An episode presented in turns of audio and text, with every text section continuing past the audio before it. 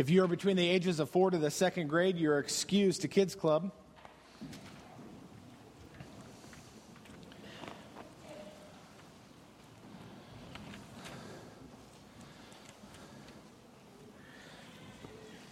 This morning, I feel like I should start with a little bit of a confession.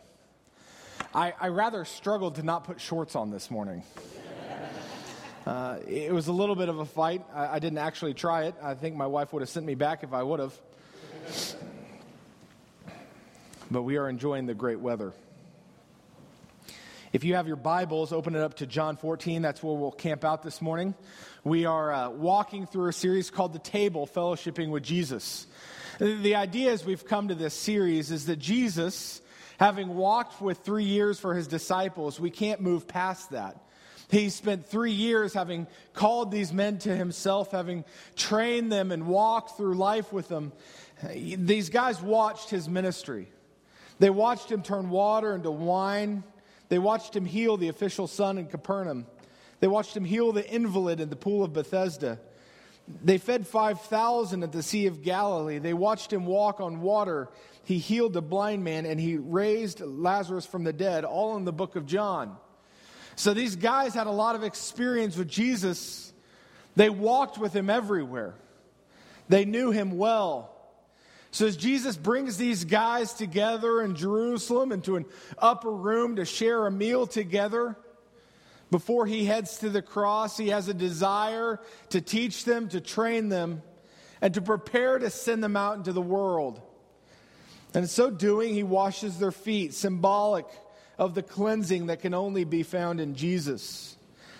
He passes around a cup which offers forgiveness, again, symbolic of the only thing that that Jesus can accomplish for you in salvation.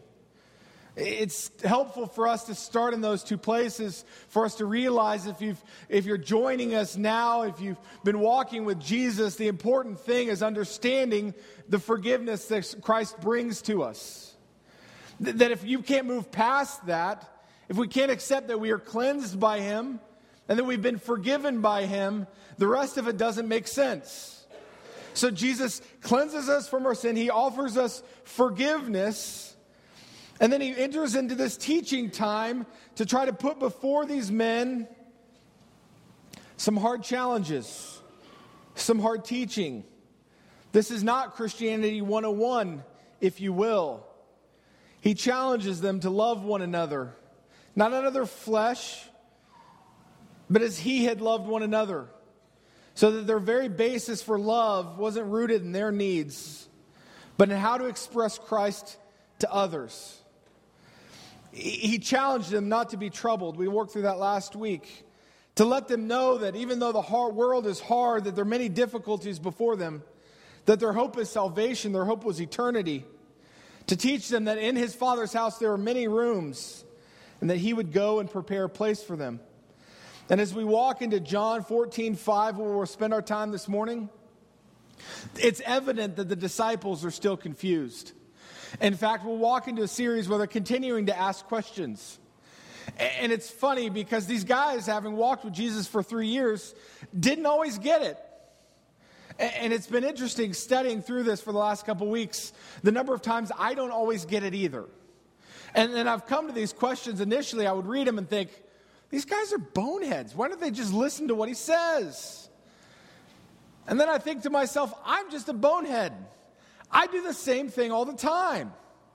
And I've found myself being incredibly thankful for these questions that these disciples ask that provide tremendous clarity. So, having walked away of Jesus telling the disciples several times that I'm going away, you cannot follow me. Peter asked the question in John 13 36. He wasn't listening. Now we get to Thomas in 14 5. Thomas says to Jesus, Lord, we do not know where you're going. How can we know the way? Thomas, this disciple who gets all kinds of grief for being a doubter. Can I just say the Bible never actually says anything negative about doubting? That doubting is not a bad thing. Thomas was a truth seeker, and he's to be commended for that. And here again, Thomas is truth seeking. We do not know where you're going. How could we know the way? So, somewhere in his mind, Thomas, having been told about the Father's house, this wasn't the answer he was looking for. In fact, Thomas was looking for a slightly different question. He, he wasn't so concerned with the destination, but concerned with what was he going to do without Jesus guiding him anymore. And we'll walk into some of that passage next week. What is he supposed to do without Jesus guiding him? How does he know the way? And so Jesus answers him. In fact, Jesus answers him very clearly in John 14, 6 by saying this. And Jesus said to him, I am the way, the truth, and the life. No one comes to the Father except through me. Jesus says, I'm not just here to lead you, I'm the way. He makes a very definitive claim I am the way because I am the truth and the life. When Jesus makes this claim, it takes you back a little bit.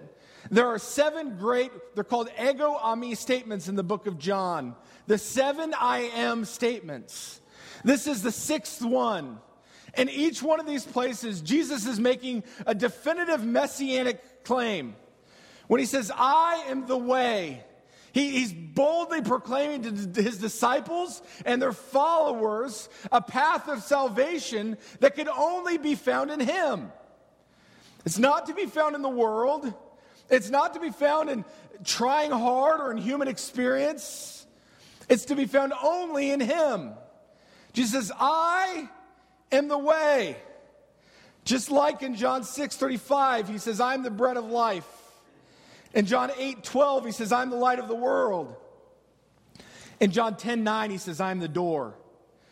And He goes on just to make it clear if anyone enters by me, he will be saved, and he will go in and out and find pasture.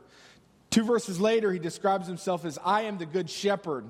In 1125, he says, I am the resurrection and the life. Whoever believes in me, though he die, he shall live. And in a couple of moments, he'll tell the disciples, I'm the true vine.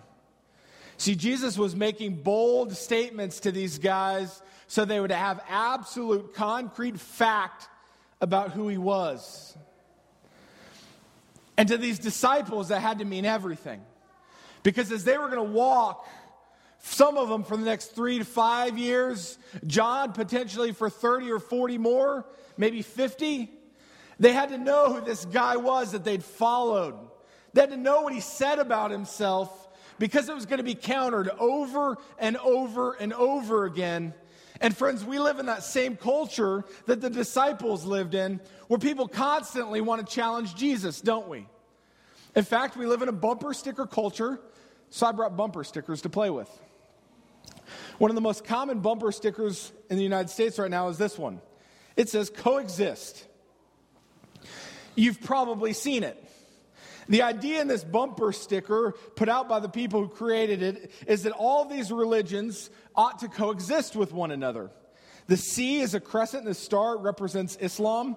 The O is dotted with a karma wheel, meaning Buddhism. By the way, there's multiple versions of this. You can go a couple of different ways. This is the most popular. The E is an energy symbol with a relativity equation for science. The X is illustrated by the Star of David. The I represents the pentagram, representing Wicca or paganism. The S is the Tao symbol. And the T is the cross for Christianity. Now, what's interesting about this idea is in American and in our culture, we are slammed with this idea of tolerance. And in fact, the next bumper sticker I've got from you actually comes from a car. And it says, God is too big to fit into one religion. See, this is the day we walk in, and to be fair and frank, it's not really that different from where the disciples walked. Because as the disciples walked around having to deal with Jesus' truth claims, they would walk into all kinds of people who would say, Jesus isn't what he said he was. They'd run into all kinds of people who would want to claim Jesus was just a good teacher, he wasn't God. In fact, there are all kinds of heresies that filled the early church that denied either his humanity or his deity or any other aspect of it. And so at some point, we have to rest our faith on the reality of the Word of God. What does it say? And where will we put our hope? Because if we're going to take this as the Word of God and we're going to rest on it, then we have to take the words of Jesus. And when Jesus says, I am the way, the is a definitive article.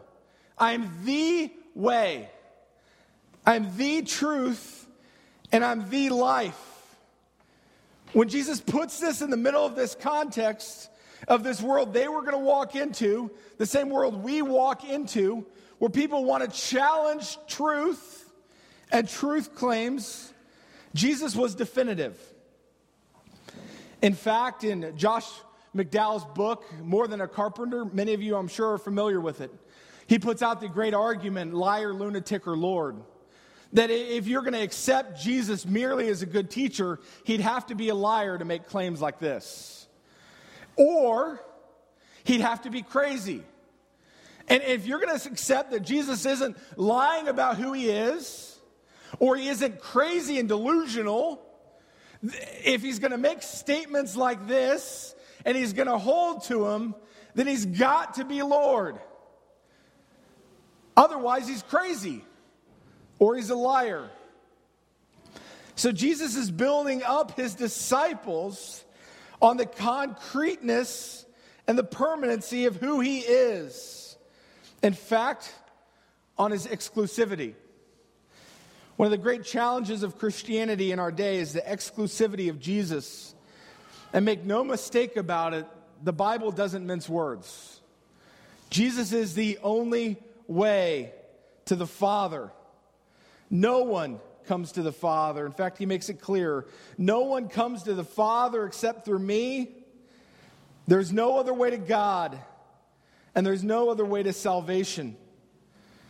Jesus makes it clear to these guys, and they would have watched it through his ministry, that it wasn't good works, or some of the Sadducees or Pharisees would have been sufficient. It, it wasn't just about being a good person. Or maybe Nicodemus wouldn't have needed Jesus. It's not about being a good Muslim, a good Jew, a good Buddhist, or a good Hindu.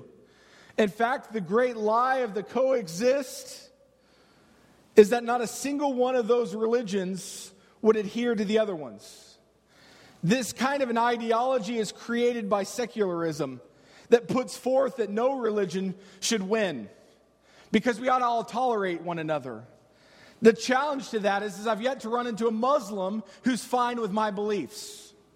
I, have yet to really run into a Jewish person who's walking truthfully to, it, to Judaism, who's fine with me saying what I want to say about Jesus. And so on and so forth. I've argued with Buddhists in a Buddhist temple in, in Nepal about the reality that our claims are different. We don't have the same God. So when Jesus says, I am the way, the truth, and the life, he's making a definitive statement. He's making a concrete statement that as believers we have to cling to, we have to hold to. In fact, it's our only hope. Jesus wants his disciples to know that the Father is supreme and that he is the only way. And in fact, if we were to walk more through our Bibles, we'd find the Bible sticks to this claim over and over again. Luke in Acts 4:12 says this, and there's salvation in no one else, for there's no other name under heaven given amongst men by which we must be saved. There is no other name which salvation could be found in. Paul in 1 Timothy 2 also echoes into the argument by saying in 1 Timothy 2 5, for there is one God, and there's one mediator between God and men, the man Christ Jesus.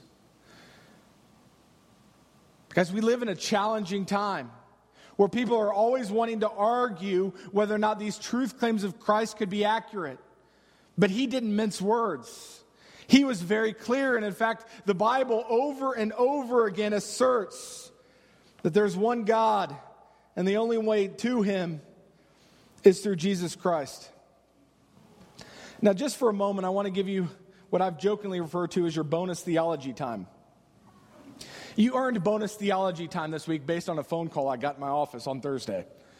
Every once in a while, as a pastor, you get strange phone calls. A lot of them start with, Are you a pastor? To which I kind of want to say no. they then go to, Can I ask you a question? To which I'd again like to say no. I, have been reading my Bible and I want to ask you something. Now, from experience, I'll tell you that about 60% of the time, this is going to be a pointless conversation.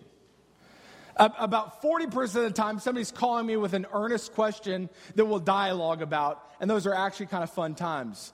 The other 60% is somebody calling to lecture me about something or, or to, to tell me why I'm wrong. And, and it becomes about really clear 15 minutes into it that there's not a question following their lecture.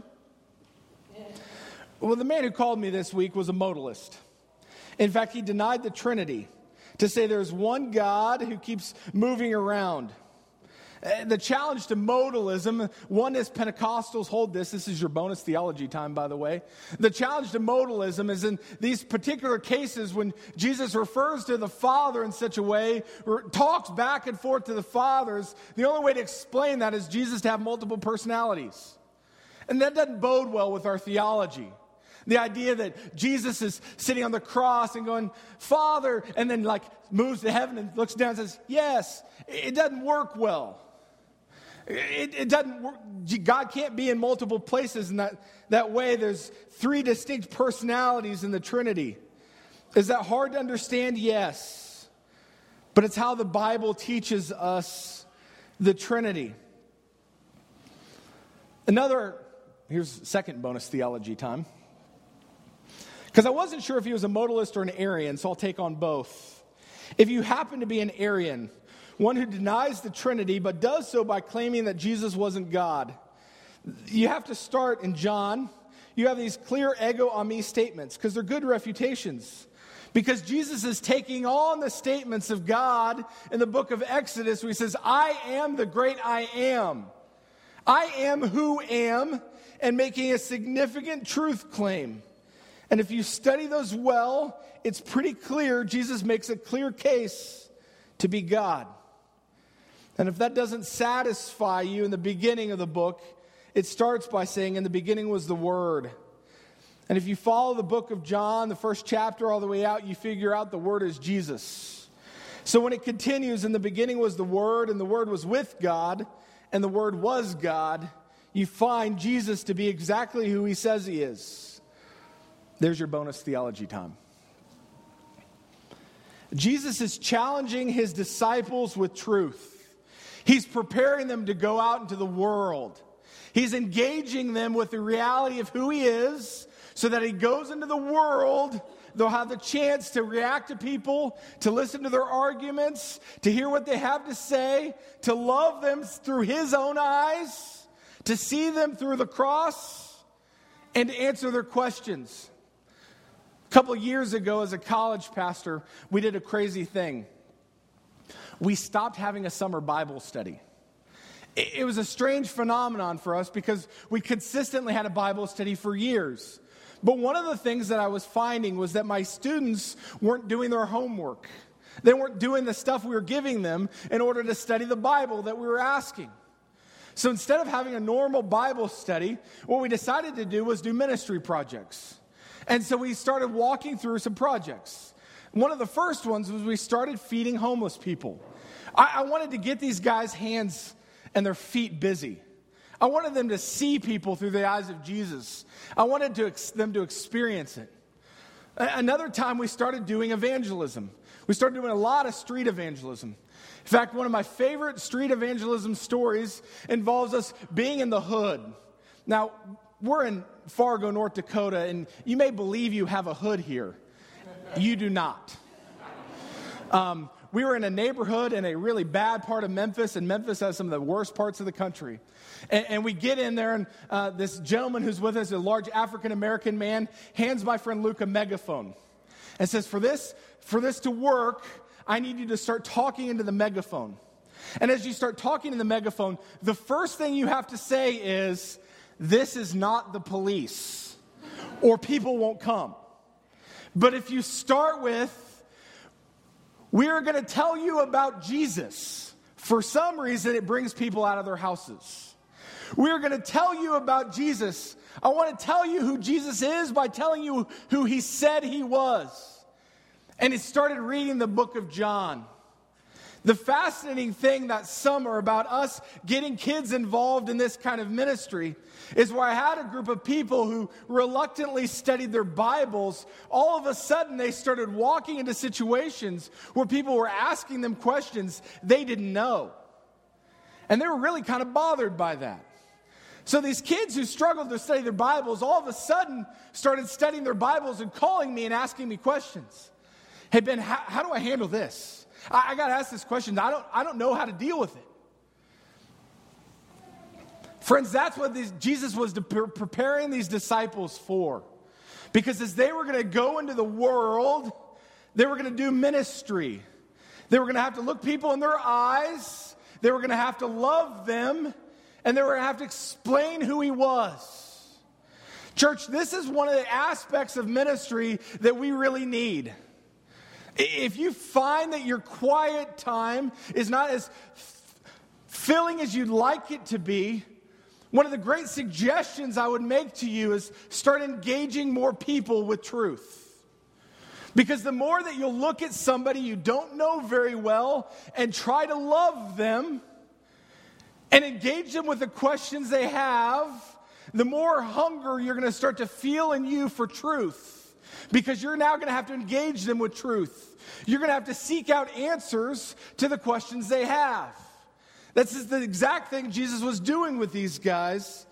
And in fact, as we move on in this passage, he's going to show them that his purpose and ultimately their purpose, which becomes your purpose.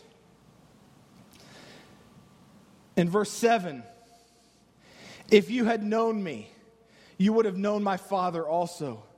From now on, you do know him, and you have seen him. This verse is actually one of those verses that's really hard to translate out of the original language. We've got a couple of these where the if probably could be translated as a sense. It's a first condition clause. It doesn't matter. It's nerdy.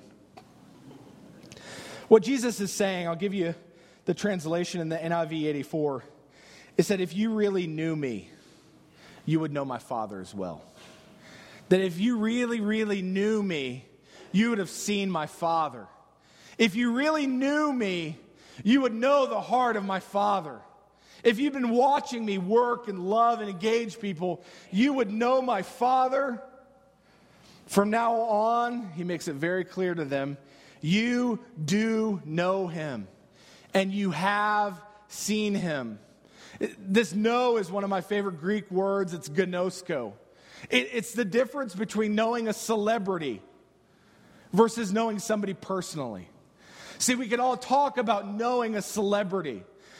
I don't care who it is, if we want to talk about Adrian Peterson or Teddy Bridgewater or walk into any other facet of thing, you could say, Oh, I know this person. I know their statistics. I know what they've done.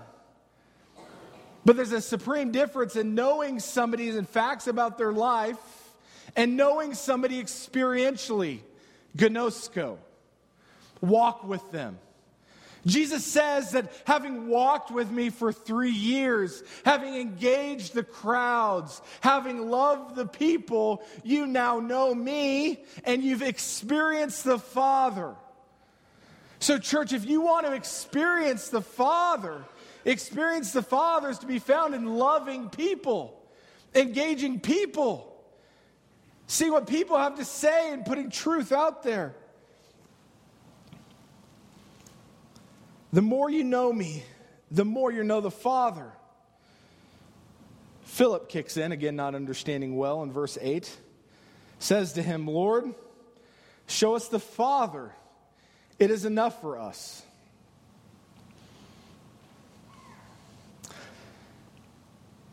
I laugh at that question. There are a couple parts in here where you laugh and go, thanks for the question. But again, it helps bring us clarity because in verse 9, Jesus responds, Have I been with you so long that you still do not know me, Philip? Whoever has seen me has seen the Father. How can you say, Show us the Father? Jesus says, If you've seen me, you've seen my Father. You've seen him at work. You've, seen his, you've heard his words. Continues in verse 10 Do you not believe that I am in the Father and the Father is in me? The words that I say to you, I do not speak on my own authority, but the Father who dwells in me does his works.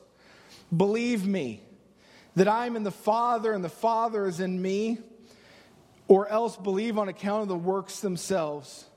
Jesus articulates to him some really good principles of the Trinity that, that Jesus and the Father are in fact one. There's a oneness to the Trinity. There's a oneness of purpose. There's a oneness in, in meaning. And, and God the Father is giving Jesus everything he needs, the same way he does us. And he tells these disciples, The Father's given me the works, words to speak, He's given me the works to do. And if you struggle with my words, believe his works, which none of them could have denied. They'd watched the Father work through the Son, they'd watched it over and over and over again. And this morning, if you're listening to this and you've placed your faith in Christ and you understand Him to be the only way to the Father, you understand Jesus to be the greatest truth that exists and the only real life to live, then you understand that through Jesus you know the Father, and by watching Jesus you know the heart of God. Here comes your challenge. Because in verse 12, Jesus says, because again, this isn't Christianity 101, this is his final teaching to his disciples. Truly, truly, I say to you, whoever believes in me will also do the works that I do. What is Jesus saying? Whoever believes in me so, church, if you've put your faith in Jesus, if you've trusted him unto salvation, Jesus is saying, Whoever believes in me will also do the works that I do.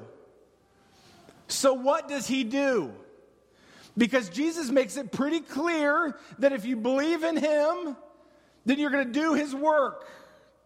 So, what was his work?